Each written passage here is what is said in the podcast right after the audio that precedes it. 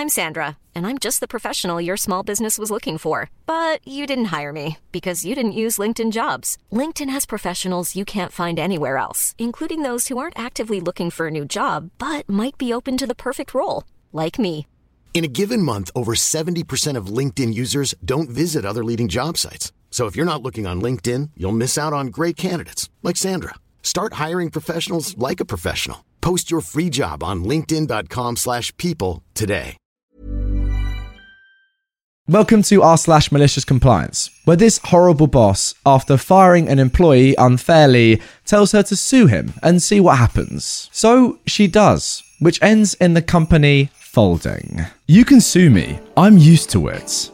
Okay. This happened a few years ago in 2016. At the time, I was working for Company X in a pretty new industry, think less than 10 years, which means that there wasn't a lot of rules and laws yet. I don't want to give too many details just in case. Most of the people working in that industry were passionate and willing to work for free. That's how I started initially, as a writer for another company, until Company X recruited me. See, because that industry was new and mostly consisted of passionate people, it was also mostly built by friends, with barely any knowledge about how to run a business.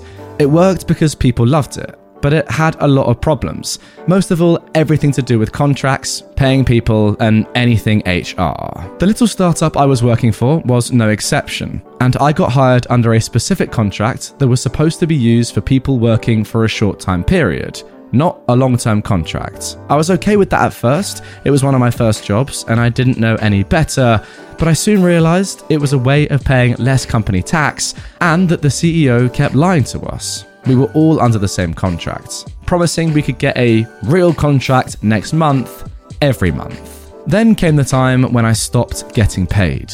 And that made me angry. Well, I'm not surprised.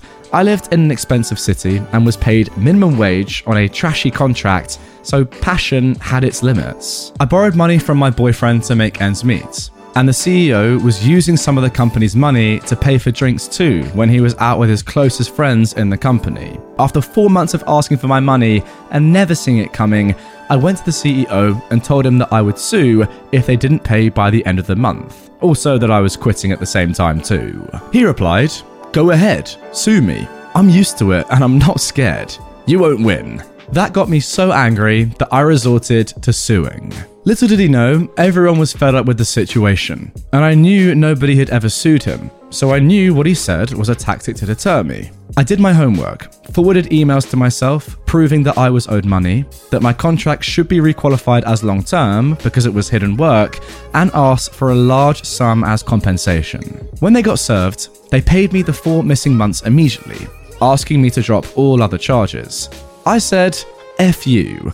After just under 10 months, not that long when it's legal stuff with lawyers, etc., they folded. I got my lawyer's fees paid by them, as well as a substantial sum of money. I was able to pay back my boyfriend with a small bonus and put some money aside too. Most of all, it scared them so much they hired some real staff to do the accounting, changed other employees' contracts to long term to make sure they wouldn't sue either, and now I hear that people are paid in time, which is my greatest reward. Many employees actually thank me for suing them because of how it improved their own conditions. I now work in a different industry with a real contract, and I make four times what I used to make. So, even though I'm pretty much banned from that industry, I'm totally fine with it, and better off now. Don't tell me to sue you when you're wrong, because I will. I mean, seriously, how good is that? What are you gonna do? Sue me? Yeah, yeah, I am. And I'm going to do it properly and legally and going to absolutely destroy a company. And actually, in the meantime, help out loads of other employees who are getting absolutely shafted by you. It's brilliant. It really is. Ask me to do something, I'm going to do it. Genuinely, though, four months of not being paid is actually crazy. Like, yeah, you had to sue in that situation. It's it's just ridiculous. Four months of not being paid. I'm not sure I would have kept going after one month, to be honest. But you did the right thing, quitting. Obviously, you're doing really well for yourself now, OP. And the thing that is so good about this is you've helped out so many people and you've destroyed some horrible people people. So, yeah, again, well done. Now, moving on to our second story of malicious compliance. Sure, I'll keep my meals under $30 as per the policy. I'll make sure it's $30 every single time. I do a lot of fly in, fly out travel for my job. Usually, I'm so busy with work while on site, or I'm stationed somewhere with food options I don't want to waste my calories on, and I don't eat anything the whole day, or just buy a coffee. Our employee expenses policy at work is $30 a day, which is mostly fine. But there are some high cost of living cities, and sometimes my meals go above that policy because there aren't that many options, especially if I want to eat healthy, which is important when you're constantly on the road. Plus, so many airports have completely shut down their food courts and haven't reopened them yet, so there's hardly any options but fast food. So I submit my expenses one month, and I've gone $1.50 over the daily limit. Because I treated myself to a coffee that morning, as well as a lunch, I was tired after the god awful early flight I had to take. The company had recently changed their policy, and now a different set of people are approving expenses. The previous people didn't mind me going over by a few bucks because it balances out with trips where I didn't eat anything. But this new group are absolute sticklers and rejected the expense, citing that I was over the daily limits. I tried to argue I had 10 other visits that month in which I didn't eat a single thing, but they still weren't budging. It really left a sour taste in my mouth. Now, every single visit, I force myself to spend as close to $30 as I can because screw them. My husband is happy because it means I now bring back, slightly squished but free, food for him. I feel bad for wasting food, but often I just buy a meal and eat a few bites and then throw it in the bin. However, the expense policy is $30 a day, and by God, I'm going to stick to it now. While in the past, I might have billed $100 for the entire month because I didn't bother to eat, I'm now billing twice or three times that. I also used to push myself to keep working all day, but now I religiously take my 30 minutes to go and buy some food so that's 30 minutes less work they're getting from me too. Yeah, I just do not even understand this strategy at all. It makes zero sense to me. What is like an extra dollar or two to the company? Like, if you go over the $30 budget by a few dollars, who really minds? Especially when you're not doing that daily. But to say, no, you now have to pay all of it because you've gone over or whatever, even the difference, even if it was just a couple of dollars, and antagonize OP to the extent that he's going to go and do this, why? You're just making him unhappy, losing money. What's the gain from that? And also, I assume it's not just OP that this has happened to. If they're this stingy about a couple dollars with OP, they're probably like this with the rest of the employees as well and their lunch money. I don't get the long term play. It's just weird and it's going to make for a workforce that's just uninspired and ultimately annoyed. Great management. Hey, Dave. Yeah, Randy. Since we founded Bombas, we've always said our socks, underwear, and t shirts are super soft. Any new ideas? Maybe sublimely soft. Or disgustingly cozy. Wait, what? I got it. Bombas. Absurdly comfortable essentials for yourself and for those facing homelessness. Because one purchased equals one donated. Wow, did we just write an ad? Yes. Bombas. Big comfort for everyone. Go to bombas.com slash ACAST and use code ACAST for 20% off your first purchase. Now for our third story of this episode. We didn't break any laws, sure, go to the authorities. This story took place back in the mid 90s. My wife and I were newly married, and our daughter was still an infant. My wife worked in healthcare as a home care nurse, travelling from house to house looking after people. However, after our daughter was born, she didn't want a job that put her on the road so much, with shifts in the evening. So she applied to be a cleaner at the military base near our community. Two things about our situation that are noteworthy. One is that my wife is a visible minority, and second, as a healthcare worker, she logs everything as a force of habits. The company that hired her was a national company. The base office usually had five employees. One had recently quit because her husband was moving with his military job to another part of the country. So, the local boss hired my wife to replace her. The four other workers were tight. Louise was the boss, who hired her best friend Donna, Donna's brother Dan, and Louise's niece, Tracy. My wife was a true outsider. She immediately saw that things were not quite equal. Even though my wife was paid from 4 pm to midnight, she was home by 8 pm every night. She was also excluded from cleaning the buildings that housed the engineering and tenancy offices. Occasionally, when she would clean those offices, she saw her colleagues rifling through desks and filing cabinets, photocopying documents, and other shady stuff.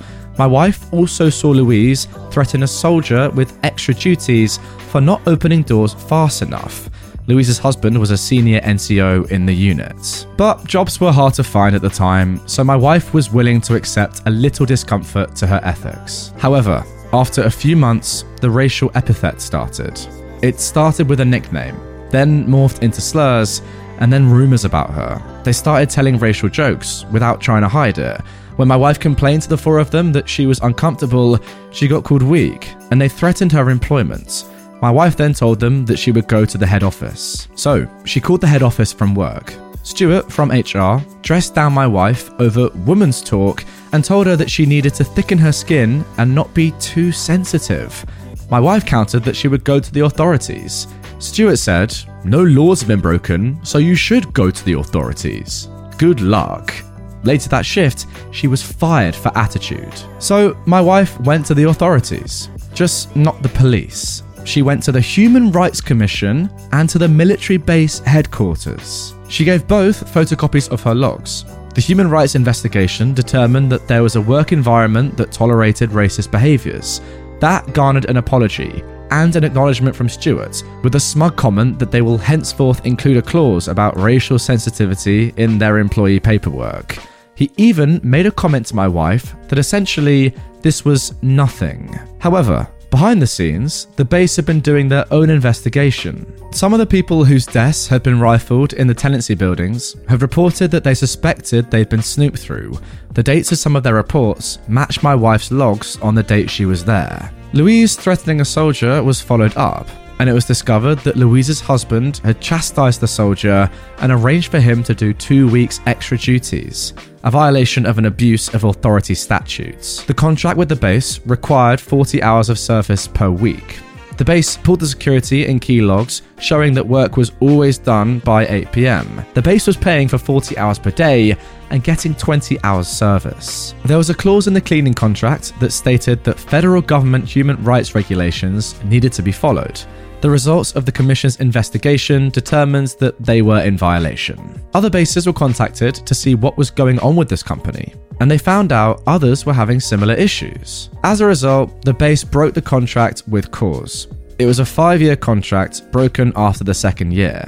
Louise, Donna, Dan, and Tracy were suddenly out of work. The next cleaning company came in. All personnel had to undergo vetting for security. All cleaning was done during the day, preventing people from rifling desks. 40 hours was 40 hours, and cleaners were not authorized to engage soldiers beyond casual how are you conversations. My wife went back to healthcare. However, every once in a while, she wonders what Stuart thinks of women's talk now. I'm actually a little bit confused as to what's just gone on in this story. Like, what were these people photocopying? What were they doing in the desks? Who are they working for, really? There's like so much more to the story that we're not ever going to know, really. I presume for privacy reasons, obviously, and you know, being secret and OP not wanting to actually disclose who they really are. Ah, it's so interesting. Like, what could have been going on here? Why were they doing the things they were doing? Why weren't they just cleaning? Look, guys, if you've got any suggestions as to what might have been going on here and who these people really were working for or what their intentions really were, please do comment down below. A very interesting one. I don't really know. Like, sorry, the more I think about it, the more weird it is. They're photocopying stuff in a military base. That's like espionage sort of stuff, isn't it? That is so weird. I actually have got to know what's going on. Guys, comment your theories down below. Super interesting story once again. And again, OP, of course, you did the right thing. Anyway, guys, that is going to do it for this episode of r slash malicious compliance. Really hope you have enjoyed it. If you did and you want to see more from this subreddit straight away, check out this video on screen. If you're new to the channel and you haven't yet already, do hit this button and subscribe and turn notifications on because through the month of December, I'm posting two videos each and every day. And if you turn that bell on, you're not going to miss any. Sounds brilliant to me if you ask me, which you didn't. Anyway, see you later with another one. Even when we're on a budget, we still deserve nice things. Quince is a place to scoop up stunning high end goods for 50 to 80% less than similar brands. They have buttery soft cashmere sweaters starting at $50, luxurious Italian leather bags, and so much more. Plus, Quince only works with factories that use safe, ethical, and responsible manufacturing. Get the high-end goods you'll love without the high price tag with Quince. Go to quince.com/style for free shipping and 365-day returns.